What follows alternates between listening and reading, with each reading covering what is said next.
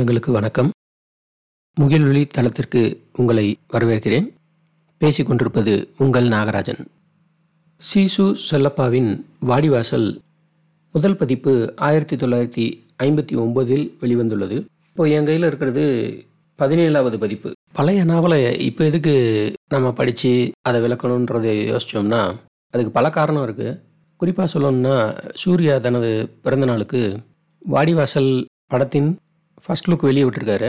இப்போ இருக்கிற ட்ரெண்டுன்றது எழுத்துத்துறையில் இருக்கிறவங்களுக்கு சினிமா துறை கொடுக்குற விருந்தாக இருக்கும் போல் தெரியுது. பல நாவல்கள் படங்களாக்கப்படுகிறது. இது வரவேற்கப்பட வேண்டிய ஒன்று. பூமணிங்கிற ஒரு எழுத்தாளரை அவருக்கு சாகித்ய அகாடமி கொடுக்கும்போது தான் எனக்கே தெரிஞ்சது. ஆனால் அந்த அசுரன் படம் எடுக்கும்போது தான் பல பேருக்கு இன்னும் அது ரீச் ஆச்சுன்னு எனக்கு தோணுது. வாடிவாசலுக்கு இந்த அதிகப்படியான வெளிச்சம் எனக்கு தெரிஞ்சு முன்னாடியே கிடச்சிருச்சு. ஏன்னா வாடிவாசல் திறக்காமல் வீடு வாசல் போக மாட்டோம் என்று ஜல்லிக்கட்டு புரட்சி தமிழகம் நடத்திய போது இந்த புத்தகமும் ஒரு பேசுபொருளானது. நாவல்களை படமாக கொடுக்குற எல்லா இயக்குநர்களுக்கும் என்னோட சிறப்பு நன்றிகள். வாடிவாசல் நான் மொதல் படித்தப்ப எப்படி இருந்துச்சுன்னு ஃபீல் பண்ணணும்னா தீரன் அதிகாரம் ஒன்றுன்ற படத்தில் அவாரியாக்கள் பற்றி ஒரு குட்டி கதை வரும். அது ஒரு அனிமேட்டட் கதை. அந்த மாதிரி தான் நம்மளோட வாடிவாசலை படித்தப்போ ரொம்ப நாளைக்கு அது என்னோட ம- கற்பனையில் இருந்துக்கிட்டே இருந்தது. இதில் வர்ற மூணு கதாபாத்திரங்கள் பிச்சி மருதன் அப்புறம் காரி. இந்த மூணு பேருக்கு நடுவில் ஜல்லிக்கட்டு களத்தில் நிறுத்தி வச்சுருப்பாரு நம்மளை. வெற்றிமாறன் இதை தன்னோட மசாலா கலந்து எப்படி திரை விருந்து படைக்க போகிறாருன்னு உங்களை மாதிரியே நானும் ஆவலாக எதிர்பார்த்துக்கிட்டு இருக்கேன். சரி இனிமேல் வாடிவாசல் புத்தகத்தை பற்றியும் கதையை பற்றியும் நம்ம கொஞ்சம் பேசுவோம். வாடிவாசல் புத்தகம் சிசு சொல்லப்பா முதல் பதிப்பில் கொடுத்த தன்னுரையும் ஆறாம் பதிப்புக்காக பெருமாள் முருகன் எழுதிய முன்னுரையும் சேர்த்து இந்த பதினேழாம் பதிப்பு காலச்சுவடு பதிப்பகத்தால் வெளிவந்துள்ளது.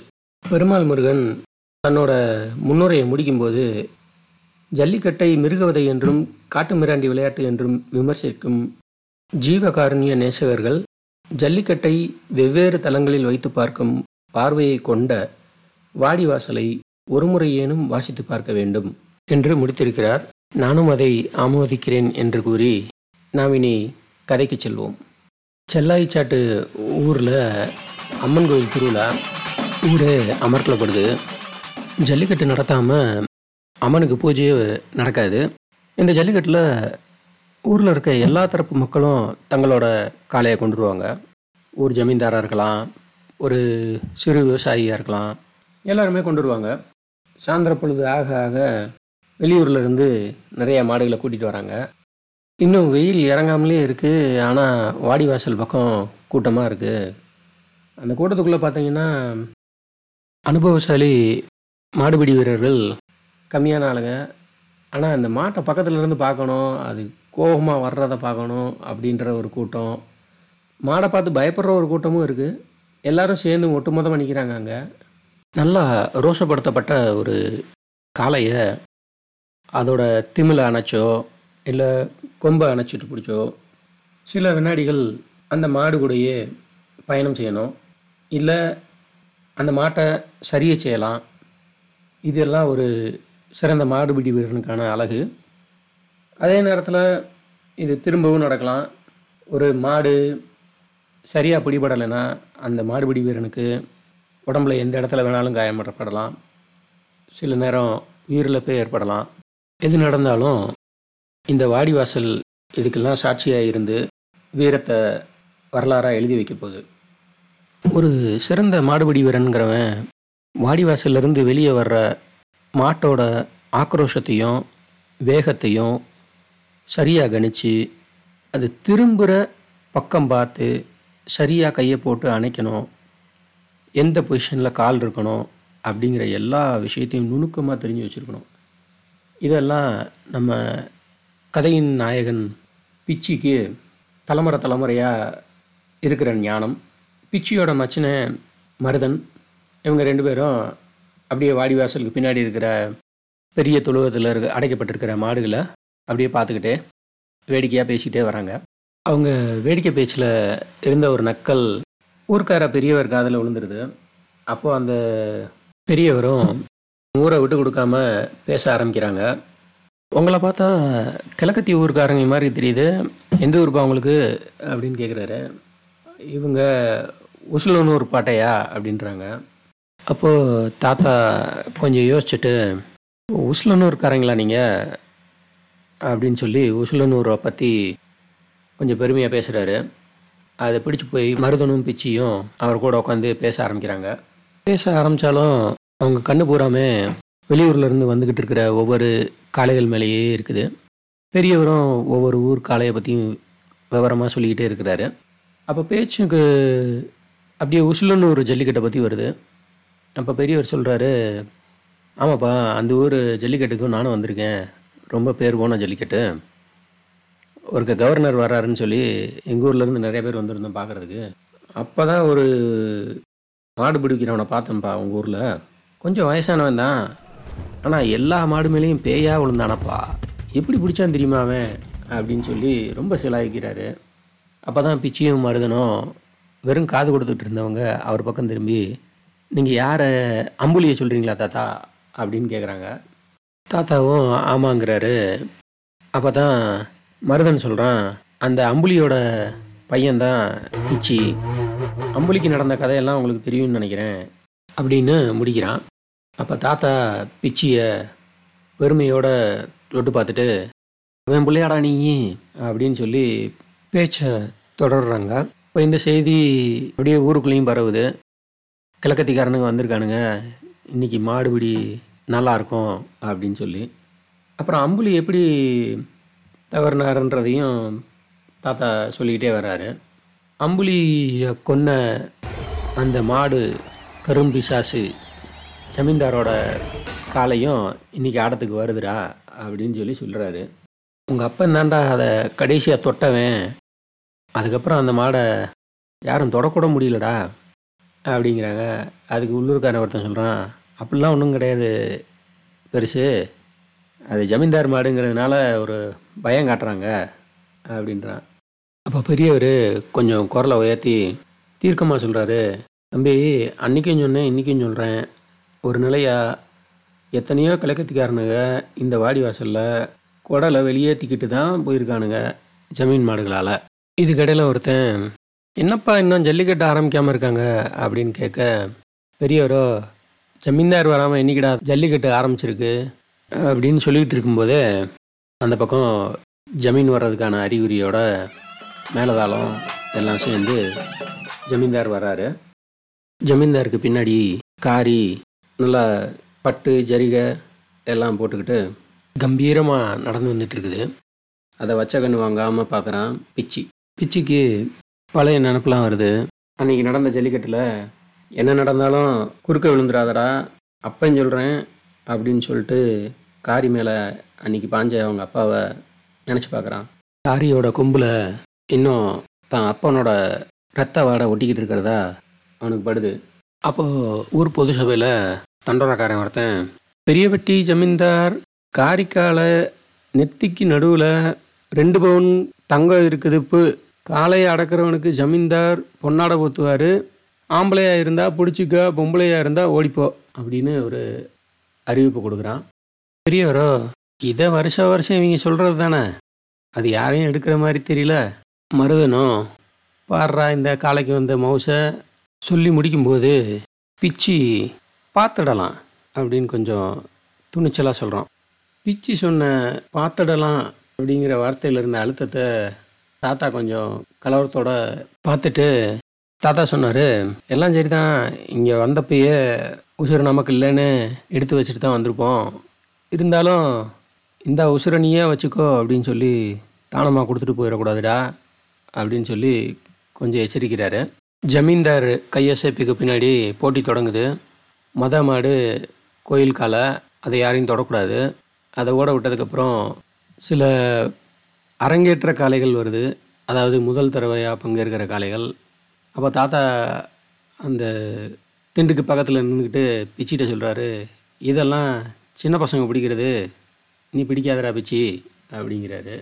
அங்கே பின்னாடி கூட்டத்துக்குள்ளேருந்து முருகன்னு பண்ணையாரோட ஆள் ஒருத்தன் இவங்களை கிண்டல் பண்ண ஆரம்பிக்கிறான். இவங்களும் பதிலுக்கு கிண்டல் பண்ணுறாங்க அப்போ தான் முத முறையாக ஒரு தரமான காலை கலங்க இறங்க போகுது பிள்ளைக்காலை.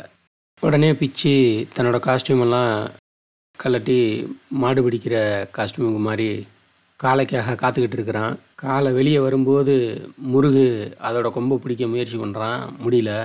அந்த வினாடி மறையிறதுக்குள்ள பிச்சி பிள்ளைக்காளையோட திமிழில் தோலை போட்டு ரெண்டு கையாலையும் கொம்பை பிடிச்சி எல்லையை கடந்துட்டான். மாடு பிடிபட்டது. கூட்டமும் அமைதியாயிடுச்சு. சிரிச்சுக்கிட்டே திரும்புகிறான் பிச்சி. அப்போ மேலேருந்து ஒரு சத்தம். ஜமீன்தார் கூப்பிட்றாரு போய். பிச்சி போய் பார்க்குறான் ஜமீன்தார் ஒரு அஞ்சு ரூபா கொடுக்குறாரு. சரி போ. மாடுகளை நல்லா பிடி அப்படின்னு சொல்லிட்டு உசுலனூரா உனக்கு? சரிதான் அப்படின்னு வியப்பை வேற காட்டிக்கிறாரு. உத்தரவங்க ஏசமா அப்படின்னு சொல்லிட்டு பிச்சி அங்கேருந்து நழுவிக்கிறான். பல நிறங்களில் பல காளைகள் வருது. புலி எல்லாத்தையும் பிடிக்கிறது இல்லைன்ற மாதிரி எல்லா காளை மேலேயும் பிச்சு பாயாமல் அடுத்த முக்கியமான காளைக்காக வெயிட் பண்ணிகிட்டு இருக்கிறான். அப்போது பெரியவர் சொல்கிறாரு தம்பி அடுத்து பழையூர் காலை குரால் வருது. இதுக்கு கொம்பு கம்மி தான். பார்த்து உஷாராக இருந்துக்கோ கொம்பு பிடிபடாது அப்படின்னு சொல்லி விவரம் சொல்லி சொல்கிறாரு மேலேருந்து. மாடு ரொம்ப நேரமாக வாடி வாசலுக்குள்ளேருந்து வெளியே வர மாட்டேங்குது. அது மண்டைய மண்டைய ஆடிக்கிட்டே நிற்கிது அதை குறி வச்சு பார்த்துக்கிட்டு இருந்த பிச்சுக்கு புரிஞ்சு போச்சு அதோட அடுத்த மூவ் என்னவாக இருக்கும்ட்டு எதிர்த்தாப்புல நிற்கிற மருதன்ட்ட சொல்கிறான் அப்படியே கையை காட்டிக்கிட்டே இரு அப்படின்னு சொல்லிட்டு ஒரு பத்தடி தூரம் தள்ளி போய் கூட்டத்துக்குள்ளே நிற்கிறேன் இப்போ. மாடு அவன் கணிச்ச மாதிரியே உள்ளே இருந்த வாக்கில் ஒரு தாவு தாவி கரெக்டாக அவன் முன்னாடி ஒரே தவில் அவன் முன்னாடி வந்து நிற்கிற மாதிரி வந்து நிற்கிது நிற்கிறதுக்கு முன்னாடி அது விழுகிற தருணத்தில் ஒரு ஒரு மைக்ரோ செகண்டில் அந்த பேலன்ஸ் மிஸ் ஆகும். அந்த டயத்தை கரெக்டாக கணிச்சு அதோடு சேர்த்து ஒரு அமுக்கு அமுக்கினான் எல்லையில் போய் நின்னா மறுபடியும் குறால் சாணி போட்டுருச்சிடோ அப்படின்னு சொல்லி ஊருக்காரங்கள்லாம் சந்தோஷப்படுறாங்க. மறுபடியும் ஜமீன்தார் கூப்பிட்றாரு. இந்த வாட்டி பத்து ரூபாயாக கொடுக்குறாரு. கொடுத்துட்டு பிச்சியை நோட்டம் விடுறதுக்காக ஒரு கேள்வி கேட்குறாரு. டேய் வாடிபுரம் காளையை பிடிச்சி பார்க்குறியாடா? அப்படின்னு. பிச்சியும் கொஞ்சம் ஆழமாக யோசித்து பதில் சொல்கிறான் முகத்தில் பாவம் காட்டாமல் உறுதியாக சொல்ல முடியாதீங்கயா அப்படின்ட்டு தலையை குனிஞ்சிட்டு வந்துடுறான். பிச்சி போனோடனே ஜமீன்தாருக்கு பின்னாடி இருந்த ஒருத்தர் உசுலனூர் ஜல்லிக்கட்டில் அது மேலே ஒருத்தன் விழுந்து செத்தான்ல அவனோட பையன் இவன். உடனே ஜமீன்தாருக்கு சந்தேகம் தெளிவாயிடுச்சு அவன் தான் எல்லாத்தையும் சொல்லிட்டு தானே போயிருக்கான். அதுக்கு மேலே வார்த்தையை வளர்க்கல அந்த பத்து ரூபா எல்லாத்தையும் தாத்தாட்ட கொடுத்துட்டு வெயிட் பண்ணிக்கிட்டே இருக்கிறாங்க. தாத்தா மேலே இருந்து சொல்கிறாரு பிச்சி மருதா தம்பிகளா காரி எப்போ வேணாலும் வெளியே வரும். ரெடியாக இருங்க. மொதல் பிடி வலுவா இல்லைன்னா உசுறு உங்களுதில்ல தம்பிகளா. அப்புறம் மருதா உன் தங்கச்சி தாலி கழுத்தை மனசில் நிறுத்திக்கோ. அவள் புருஷனுக்கு ஒன்றும் வந்துடக்கூடாதுன்னு புரிஞ்சுக்கிட்டியா? தாத்தா சொல்கிறாரு காரியை சின்ன பையன் ஒருத்தன் வாடிவாசல் அடப்புக்கு கூட்டு வரான். உடனே ஜனங்க மத்தியில் ரொம்ப ஆரவாரம் கூடுது. ஒவ்வொருத்தர் ஒவ்வொன்றா சொல்கிறாங்க கிழக்கத்தியன் காரியை பிடிக்க போகிறாங்கிறான் ஒருத்தன் பைய சத்தான்னு சொல்கிறான் ஒருத்தன். இது எல்லாத்தையும் காதில் வாங்காமல் ஜமீன்தார் பிச்சி என்னென்ன செய்ய போகிறான் அப்படிங்கிறத ஆர்வமாக பார்த்துக்கிட்டே இருக்கார் பிச்சியவே. காளையை கூட்டிகிட்டு வந்த பையன் அது முன்னாடி நின்று சட்டுன்னு மறைஞ்சிட்றான். அப்போ காலை மெதுவாக நடு வாடிவாசலுக்கு வருது. வந்துட்டு அது மிரளலை அடுத்தவங்களை மிரட்டணுங்கிற ஒரு குறியிலேயே வருது. ராஜாளி மாதிரி வந்து நிற்கிது பாரு. மற்ற கழுது மாதிரி இதுவும் ஓடிச்சுன்னா பிறகு என்ன? நின்று குத்தி காலைன்னா இதுதான் அப்படின்னு பல மாதிரி கமெண்ட் வருது. மாடு பிடிக்கிற கூட்டத்தில் பாதியை காணும் இப்போ. முன்வரிச கூட்டம் அப்படியே அசையாமல் நிற்கிது காரி காலை மெதுவாக தான் வெளியே வருது.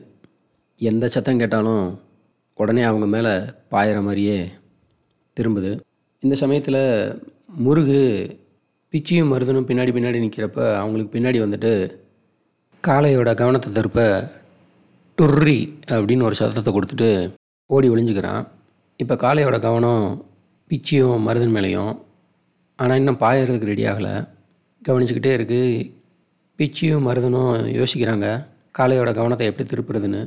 ஒருத்தருக்கு ஒருத்தர் பின்னாடி நிற்கிறதுனால யோசிச்சுக்கிட்டே இருக்கிறாங்க. சொல்லி வச்சாப்புல ரெண்டு பேரும் கூட்டம் இருக்கிற பக்கமாக எதிர் எதிர் திசையில் போய் நின்றுக்கிறாங்க மாடு இப்போ தான் மேலே பிச்சி தான் பாய வரானோன்னு சொல்லி திரும்ப பார்த்தது. ஆனால் பிச்சி அசையாமல் நின்றுக்கிட்டான் இப்போவும் மாடு அவனை தாக்க முயற்சி பண்ணலை. பிச்சி மாடு மாட்டோட வால் பக்கம் மருதன் இந்த பொசிஷனில் நிற்கிறாங்க மாடா இது? மனுஷனால வேலையை காட்டுது. காரியம் நகலாமலேயே. கொம்பு அழைக்குது சத்தம் கொடுக்குது எல்லாம் செஞ்சு பார்க்குது. திடீர்னு ஒரு தருணத்தில் பிச்சி மருதனுக்கு ஒரு சிக்னல் கொடுக்குறான்.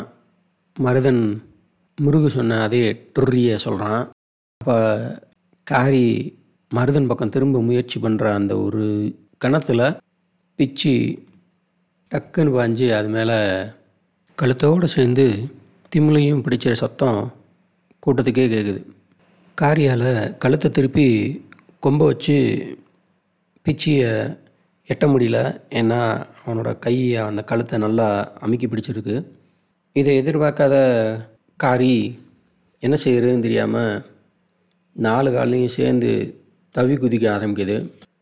மருதன் கத்துறான்.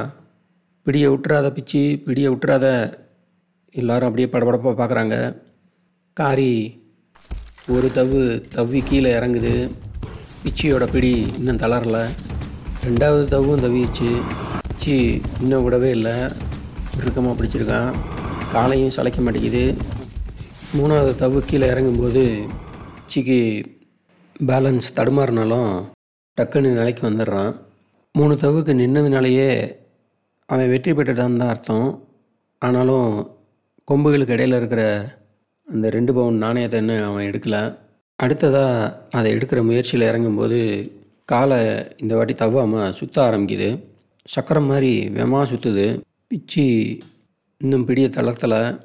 பிச்சி விடாத காலை மசங்குது அப்படின்னு மருதன் கத்துறான். சுற்றிக்கிட்டு இருந்த ஒரு தருணத்தில் அவனால் நெத்தியில் இருந்த மெடலை எடுத்துட்டு காலை நல்லா தரையில் அழுத்தி திமிழோடு சேர்த்து ஒரு தள்ளு தள்ளி பின்னாடி பாஞ்சான் அந்த பாய்ச்சல் போதுமான தூரமாக இல்லை. அதனால் சுற்றிக்கிட்டு இருந்த மாடு உடனே திரும்ப ஆரம்பிச்சிது. ஐயோ ஏதோ தப்பு நடக்க போகுது அப்படின்னு சொல்லி எல்லாருமே பதட்டப்படுறாங்க. மருதன் சத்தம் கொடுத்து பார்க்குறான். ஆனால் இந்த வாட்டி மாடு என்னை பிடிச்சவனை குத்தாமல் விட மாட்டேன் அப்படிங்கிற ஒரு கவனத்திலேயே இருக்குது போல். வேகமாக வந்து மாடு தரையோடு சேர்த்து ஒரு குத்து குத்தி எடுத்தப்ப மருதனோட தொடைகளுக்கு நடுவில் ஒரு கிளிசல் காலையை வரட்டுங்கடா அப்படின்னு சொல்லி ஜமீன்தார் மேலே இருந்து கத்துறாரு. தாத்தாவும் மருதா மருதான்னு மருதனை கூப்பிடுறாரு. மாடு இவ்வளோ நேரம் ஒருத்தன் கூட சண்டை போட்டதுனால மருதன் ஊடால இறங்கலை. ஆனால் இப்போ தருணம் வேறு மாதிரி ஆயிடுச்சு. அதனால் டக்குன்னு மருதனும் தாமதிக்காமல் மாட்டோட வாழை பிடிக்கிறான். மறுபடியும் மாடு ஒரு அஞ்சாறு சுற்று சுற்றுது மருதனோட. இந்த கேப்பில் பிச்சியை அப்புறப்படுத்துகிறாங்க அங்கேருந்து. டக்குன்னு மருதனும் ஏதோ ஒரு சுற்றில் மாட்டோட வாழை பட்டுன்னு விட்டுட்டு கூட்டத்தோடு சேர்ந்துடுறான். மாட்டுக்கு இப்போ ஒரே ஏமாற்றம் முதல் அறையும் விட்டுட்டோம் ரெண்டாவது அறையும் விட்டுட்டோம் அப்படின்ட்டு எந்த பக்கம் பாயிறதுன்னு தெரியாமல் திடீர்னு வெறி பிடிச்ச மாதிரி கூட்டத்துக்குள்ளே புகுந்துருச்சு. எல்லோரும் தூக்கு தூக்குங்கிறாங்க பிச்சியை. அந்த நேரத்தில் தாத்தா வந்து பார்த்துட்டு பெரிய அடிலாம் ஒன்றும் இல்லைடா உசுருக்கு ஆபத்து இல்லை அப்படிங்கிறாரு. சுற்றி இருந்த கூட்டமெல்லாம் அவனை புகழ்ந்து தள்ளுது. பிச்சியோ பாட்டையா எல்லாம் அவங்க அனுக்கிரகம் தான் அப்படிங்கிறான். பேசிக்கிட்டே இருந்தால் இப்படி தூக்குங்க ஆஸ்பத்திரிக்கு ரத்தம் நிறையா வருதுல்ல அப்படிங்கிறாங்க. உடனே பிச்சி என்னைய ஜமீன்தார்கிட்ட கூப்பிட்டு போங்க அப்படிங்கிறான் முதல்ல. இன்னும் ரத்தம் அடங்கலடா அப்படிங்கிறாங்க. ஆனால் பார்த்தா ஜமீன்தாரே வந்துட்டார். கையில் ஒரு அந்த ஜரிகை தூப்பட்டாவோட வந்துட்டுருக்காரு. அப்போ பிச்சி ஜமீன்தாரை பார்த்து ஜமீன் மாட்டை பிடிக்கணும்னு நான் இங்கே வரலிங்க. மூச்சு போகிறதுக்கு முன்னாடி அப்பா சொன்னார் பிச்சி நீயாவது அந்த காரியை பிடிடா அப்படின்னு. அதுக்காக தான் வந்தேன் அப்படின்னு சொல்லி ஒரு இறக்கத்தோடு பார்க்குறான். ஜமீனு அடா அதை விடுறா. அப்பே ரத்தம் மகனுக்குள்ளே ஓடலைன்னா என்னடா அர்த்தம்? அப்படின்ற மாதிரி பார்த்துட்டு தூக்கு தூக்கு ஆஸ்பத்திரிக்கு போங்க ஜமீன் வண்டியிலே போங்க அப்படிங்கிறாரு. மாடுங்கடா அப்படின்னு கேட்டால் அது பத்து பேரை குத்தி போட்டுருச்சு. ரெண்டு பேர் அந்த இடத்துலயே செத்து போயிட்டாங்க. இன்னும் அதுக்கு வெறி அடங்கலைன்னு ஆளாளுக்கு ஒரு தகவல் சொல்கிறாங்க மாடு விடுறதை நிறுத்துங்க அப்படின்னு சொல்லிட்டு ஜமீன்தார் ஆற்றை நோக்கி போகிறாங்க ஆற்றுல மாடு இன்னும் மண்ணை கோவத்தில் குத்திக்கிட்டே நிற்கிது குத்தி இருந்த கூட்டம் சமீன் மாட்டை கிழக்கத்தையும் பிதுக்கி போட்டேன். பெரிய பெட்டி சமீன் மாடு கிழிஞ்சிருச்சு அப்படின்னு ஏதேதோ சொல்லுது. இதை தூரத்தில் இருந்து பார்த்த ஜமீன்தாருக்கு பொறுக்கல. ஜமீன் பேருக்கு உழ வச்சுட்டு இன்னும் உனக்கு என்ன செருக்கு வேண்டி கிடக்கு அப்படின்னு சொல்லிட்டு கையில் இருந்து ஒரு ரிவால்வர் எடுத்து காலை மேலே ரெண்டு குண்டு பாஞ்சது. அவருக்கு அப்புறம் ஒரு பெரிய நிம்மதி வந்துச்சு. அப்புறம் வாங்க மேடைக்கு போகலான்ட்டு திரும்பி போகிறாங்க காரி செத்து போச்சு. ஜமீன்தார் சுட்டு கொண்டுட்டாரு மிருகத்துக்கு ரோஷம் வந்தாலும் போச்சு. மனுஷனுக்கு ரோஷம் வந்தாலும் போச்சு. என்ன இருந்தாலும் அது மிருகம் தானே அப்படின்னு அவருக்கு பின்னால் ஆற்று பக்கம் பூராவும் கேட்டுக்கிட்டு இருந்துச்சு பல குரல்கள். இதுவரை வாடிவாசல் கேட்டு ரசித்த உள்ளங்களுக்கு நன்றி. போட்காஸ்ட்டு எதுக்கு ஆரம்பிக்கணும்னு எனக்கு தோணுச்சுன்னா பல போட்காஸ்ட் தளத்தில் நான் தேடி பார்த்தப்போ குழந்தைகளுக்கான பெட் டைம் ஸ்டோரிஸ் அதாவது இரவு படுக்க போகிறதுக்கு முன்னாடி அவங்களுக்கு கேட்குறதுக்கான கதைகள்னு தமிழில் அதிகமாக கிடைக்கல எனக்கு. அதுக்காக தான் நான் இதை ஆரம்பிச்சேன்னு சொல்லலாம். மூணு எபிசோடு முடிஞ்சிருச்சு. நம்ம இன்னும் குழந்தைகளுக்கான கதையவே தொடங்கலை. அடுத்த பதிவு கண்டிப்பாக ஒரு சிறுவர்களுக்கான கதையோட அடுத்த எபிசோடு இருக்கும். அதுவரை உங்களிடமிருந்து விடைபெறுவது உங்கள் நாகராஜன்.